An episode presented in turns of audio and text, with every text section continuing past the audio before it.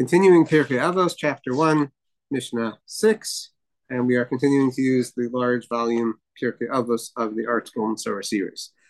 Yehoshua ben Parachia, uh, Vinitai Ha'arbeli, these two sages, Kibulu Mehem, they received from the earlier two sages of the last Mishnah, which were Yosef ben Yochanan, uh, Ish Yerushalayim, and Yosef ben Yoezer, Ish Tzureda. So they received from them. And here's what Yehoshua ben Parachia says, Omer, Asay lecha rav, make for yourself a teacher. Uknei lecha chaver, and acquire for yourself a friend. Veheve dan es kol ha'adam lechaf zechus, and be judging every person to the side of merit, to judge every person favorably. Now, these are, you know, bite-sized phrases, but they're huge in their implications. One of the things in the commentary that they point out is that Yehoshua ben Parachia was active during the reign of a king by the name of Yanai, which was approximately 200 years before the destruction of the Second Temple. Yanai was wicked and decimated most of the sages of the traditional rabbis' camp. And Yehoshua ben Parachia fled to Alexandria, Egypt, and when the danger passed, he was summoned back by his student Shimon ben Shetach. Uh, Shimon ben Shetach was a great sage, and he was the one sage that Yanai, uh, he was one of the sages that were not killed, is the point. And uh, his his wife was Yanai's, Yanai's wife was Shimon ben Shetach's sister. Okay, um, so this first phrase, which says "Asay Rav," make appoint a teacher for yourself. Um, they do some very interesting uh, comments on in the commentary in the bottom. The first one being from the Rambam, which is that even if your teacher is equal, meaning has the same level intellect, or inferior to yourself intellectually, appoint him as your teacher because studying with another person is much more efficacious than studying alone. This is a common problem that people have today. Uh, they tell themselves that they do study because they read books and they maybe even they read, you know, traditional books like the Talmud or the Mishnah or the Bible or whatever. Uh, but the truth is, that's not the way to study. And we're going to see later in Avos, it's going to say that it's actually a foolish enterprise for a person to learn on their own, which is why traditional yeshiva teaching is with study partner. So people don't just sit in the library quietly by themselves and read books. The beis medrash is the opposite experience. You go in to study the same subject matter with someone, and then to discuss it, to argue over it, and to help each other to understand it better. And having a mindset that there's something that I have to learn from the other person is especially helpful. And so, even as the Rambam is saying here, if the quote unquote person that you're learning with, that you're trying to therefore also gain from them and learn from them, even if they're inferior intellectually, still treat them like a teacher to really give them respect and the benefit of the exploration of their viewpoint so that you could really learn from it. Uh, Rabbeinu Yonah additionally states that one remembers better that which they learn from a teacher than what that which they learn independently. Uh, that might go directly to is a person a visual learner or an audio learner? I don't know. Uh, or it could just be the fact that there's another personality involved makes it more memorable. So that's another aspect. According to both of these opinions, it's not just talking about the general concept of having a teacher, it's actually saying that having a teacher is the proper way to study Torah. And Rashi views the function of the teacher as being able to ensure the intellectual honesty of the student and that he gets the authentic tradition. Okay, now I do want to elaborate a lot more on this teaching because because this is something that's severely lacking in our people today. Unfortunately, most people kind of shoot from the hip when it comes to living life and making life decisions. So whether that's how to get married, like how to think about marriage, even a person that wants to get married, hopefully, which is a separate craziness that people think not to get married, um, they kind of just figure that they're going to figure it out. You know, they they're a smart person. They can decide who they should marry, and they can you know do the whole process. For sure, parents um, until they're having significant problem with their children, tend to think that, okay, yeah, listen, I can be a parent. Why can't I be a parent? Why not? You know, I'm a human being. Uh, until they're confronted with real issues and problems and realize, wait a second, I don't know necessarily what I'm doing, they tend to think that they can do it on their own. And in addition to all of that is the fact that with the advent of, in, shall we say, Rabbi Google, Dr. Google, Attorney Google, and every other aspect of Google, people think they can just Google it and know everything that there is to know. That includes our medical professionals. Um, I'm sure some of you have had that experience where your doctor is like looking on Google to find out what it is that he's looking at or you know what to tell you. Um, and and the sad fact is that information is not really absorbed well on its own by a person. Generally, it's much better if someone else has experience with the information, can analyze the information, and can understand ramifications of information. But that's the much better way to go about applying information. And so I think that the Mishnah is extremely broad in the fact that it's telling us that to live life, it's very important to have people with whom you talk over questions and have the posture of mentor or that you're learning from them. So, therefore, my number one advice to all couples that are looking to build a relationship or looking to solve their relationship is not to do it on their own and to, is to designate a third party to whom they go to separately and together to discuss relationship things. That's absolutely my number one advice for everyone of all ages. I've recommended this to psychiatrists and psychologists that are having their own relationship uh, challenges. I, recommend, I recommend it to every yeshiva student in our yeshiva. So, from the very newlywed to the people that are in their 60s, 70s, and 80s, it's just something that people need help with. And the truth is, we all need help with many areas of life. And so, I think it's very important to recognize that that's a responsibility on oneself and not on the quote unquote educational system. Because the rabbis don't say, have a teacher, they say, make for yourself a teacher, which means that the responsibility is not on the teacher, it is not on the parents, it is not on the community. It is a personal obligation on each person to take upon themselves a teacher. And don't think that somebody else is supposed to do that for you. And that's another mental block that I think people have is that they don't see themselves as responsible and therefore they don't put in the effort to acquire such a relationship. In addition to that, part of making for yourself a teacher is not only, okay, I'm here, teach me, is putting the other person, if you'll pardon the expression, at least in their eyes, on somewhat of a pedestal. Right? That means to have a certain deference, respect, and appreciation for them. Um, one of the things that stands out in my mind, and this is by far not uh, like the most special example that I can think of, but it really stood out in my mind when I found out that one of the members of our community made it their business to always buy my father new yarmulkes on the holidays. Just something that most of us don't think about, right? That's like an example in my mind where if you're trying to establish a relationship of mentorship and looking to someone as a Rav, that you do things that establish that relationship. It's not just that you call them Rav or that you, you know, um, are respectful in their presence, but you do things to think about that whole entire relationship and how you can give them that feeling of the fact that that's the relationship that you're trying to acquire. I'm sorry, I'm going off on a lot of aspects on this because I feel like it's such a huge subject. And here's another one.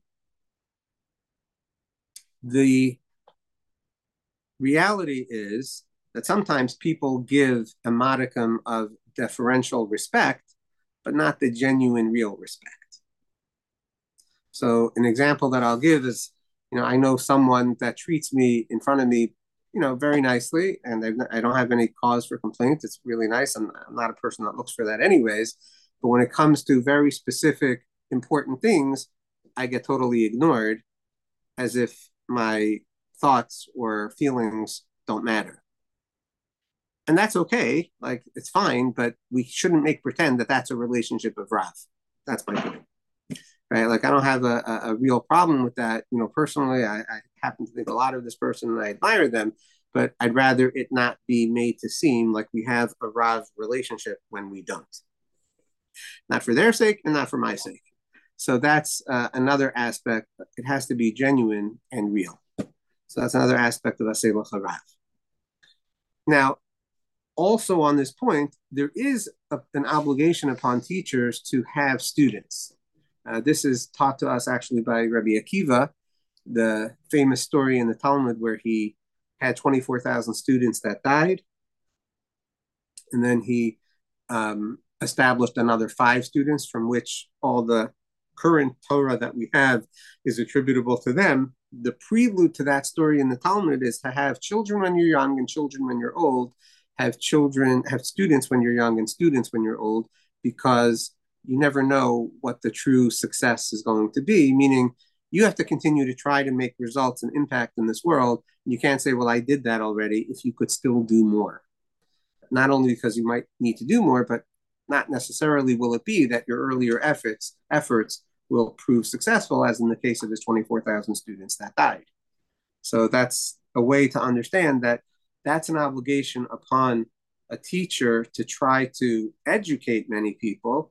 But I'm learning from here that the real relationship of Rav and student actually has to be established by the student, not by the teacher. So the teacher has to make himself available, right, to try to do as much educating and sharing of teaching and helping people to learn how to learn, but really the responsibility of the fabric of that relationship is on the student. Okay, so that's the first phrase. Now, also, it should be pointed out that we're talking about in the middle of the Second Temple. We're talking about when many of the sages were decimated. It's interesting that his focus here is still on the students and not on the teacher. And I think the reason for that is, again, because it's not really effective for a teacher to deputize students.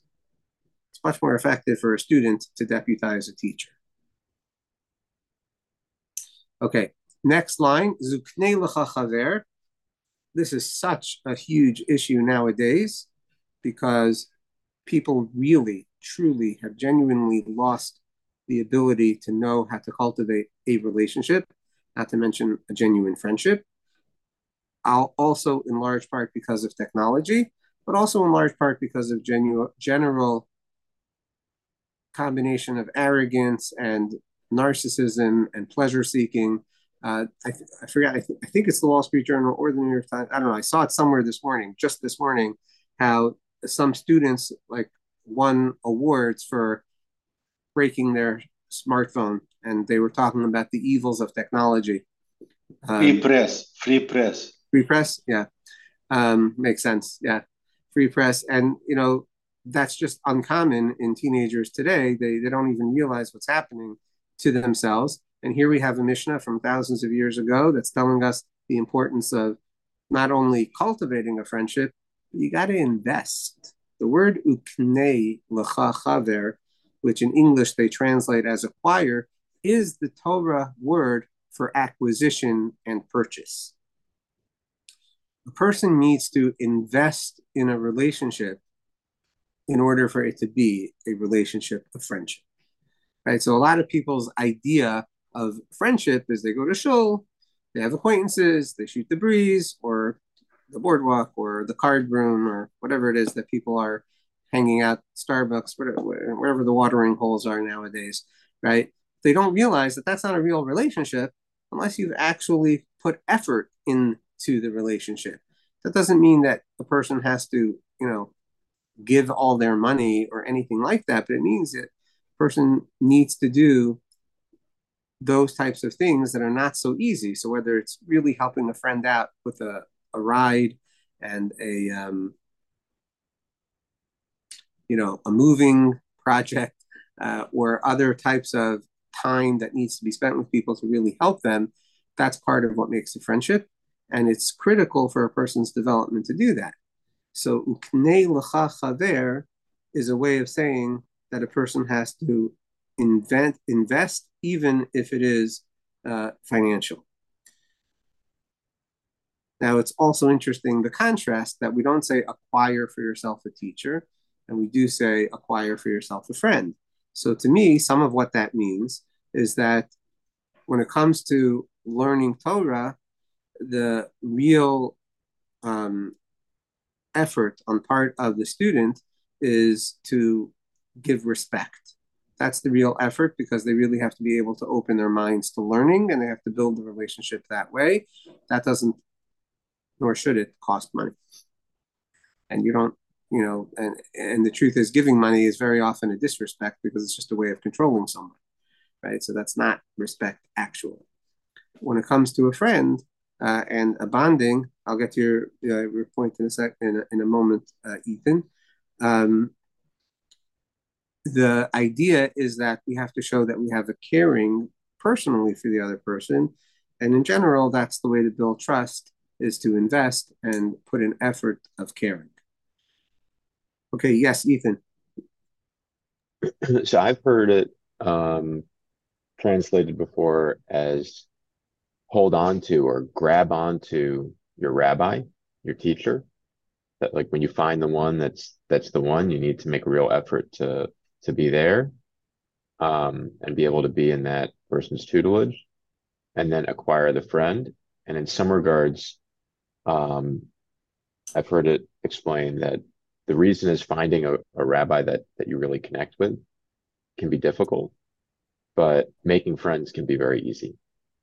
Like making friends when you're purposeful about it is, is much easier. Finding good people to be friends is easier than finding that person that's that's really that true spiritual leader um, it, it's more rare and, and you should hold on to it. It's interesting. I, I've never heard it explained that way. And I, I also think that they're both um, pretty difficult. Uh, that's my personal opinion about comparing the difficulties of it. Um, I do think, and many people also say that, you know, a real friend is hard to find. Um, a lot of times we find out who our real friends are when we experience something traumatic. And uh, mm-hmm. having been through my own situation in life, it's it's easy to see, you know. Yeah. Uh, yeah. But yeah. The the other point I was going to make that's interesting. Sorry, Tomas. The the other point that I was going to say that I think is really interesting about uh, this commentary is the responsibility for all of it falls on you right? Both, it falls both on you. Yep, it falls on you to build the relationship into uh, one of of a teacher of a rabbi, and it falls on you to build the relationship into uh, a friendship. It even says I was reading through some of the commentary. It even says that you should be deferential uh, in building the the friendship. You should be differential deferential to the other friend to to you know work towards their preferences um, and and they in the hopes that they will do the same towards you and and you'll build that strong relationship together yeah nice mm-hmm. uh, can i also ask uh, uh, something Please, nice. um, first of all i think the uh, the learning together uh, um, and the, the friendship as two issues uh, um, put next to each other i think it's a beautiful thing uh, I think uh, the learning together exercise already creates friendships. So I think that's that's something which is which is very meaningful. Uh, the other thing I wanted to kind of uh, I, I, wanted to ask that more more more than just commenting on is uh, is respect, as you mentioned. And uh, when we talk about respect, is this respect towards the teacher for the person itself or the knowledge that the teacher represents, um, or is there a difference at all? Yeah, very, very, very good points. And uh, yeah, your question is a very good question.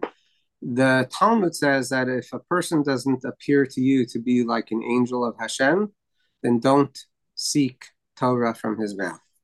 Hmm.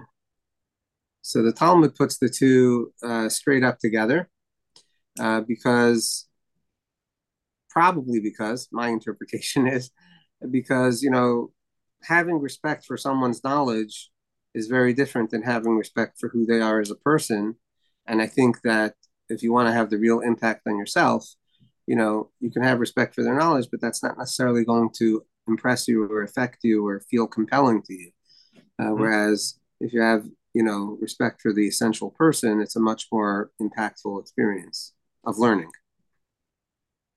Totally makes sense. And and is this respect a, uh, a similar respect that uh, when we when we learn the respect your elders? Yeah. Yes. Mm-hmm. Yeah. I mean, really, that that is the, t- the the the source for, so to speak, respecting your elders. You know, it's to, to learn from someone who knows more than you. Uh, yes. Yeah. It, it's an assumption in Judaism that older people, because of life experience, have a lot to offer.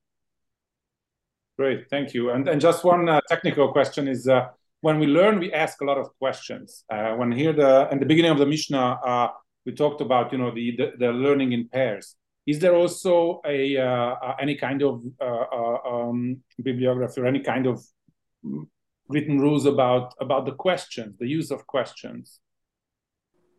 That's a good question. Um, I have to think about it. I don't think so. I think I think that unfortunately, even though it's so uncommon in the educational world in general, I think that the the whole style of learning that was invented uh, from the rabbis teaches us the essential need for questions. Um, so I think it's a given, but I, I, could think about if there are explicit uh, sources. I mean, the one explicit one that is a Mishnah here in Avos is that a person who gets shamed easily doesn't learn, and the simple explanation is they don't ask. Mm-hmm. You know, so that would be maybe explicit on the topic. That makes sense. Yeah, thank you. No, sure. No, it's a pleasure. Uh, Joseph. And suppose you gave us a beautiful definition of friendship, and you phrased it very nicely. Um, do you can you repeat or remember? Is that friendship or trust?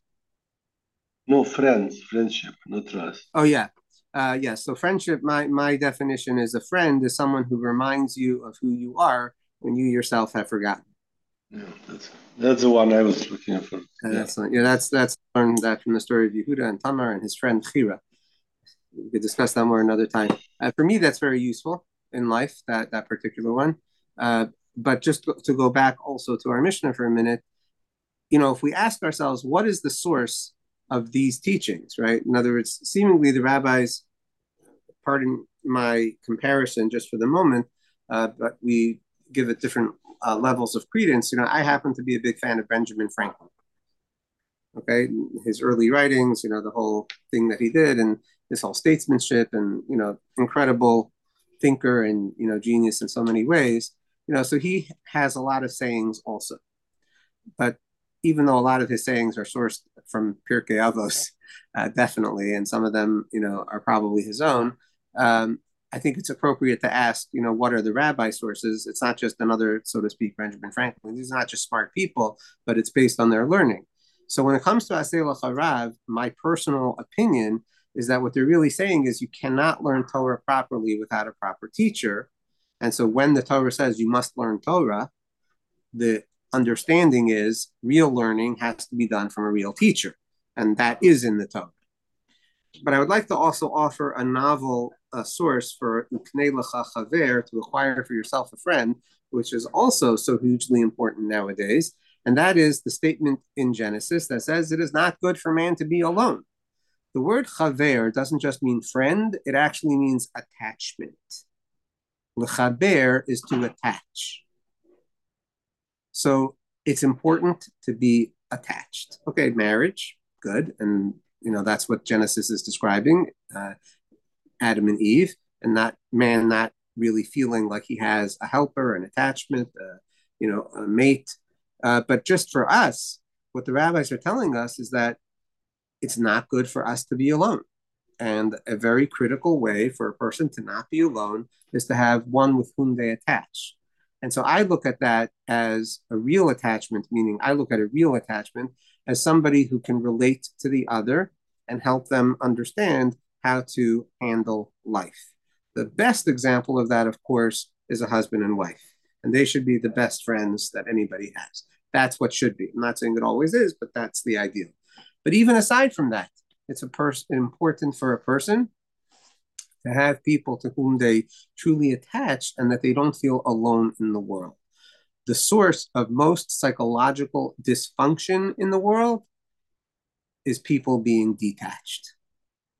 So whether you think about autism, or you think about depression, or you think about general anxiety that people have, the source of most of it is people are into themselves and disconnected.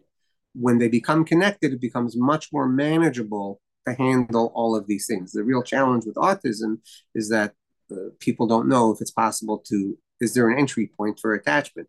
And real success in dealing with autism is when that can be created.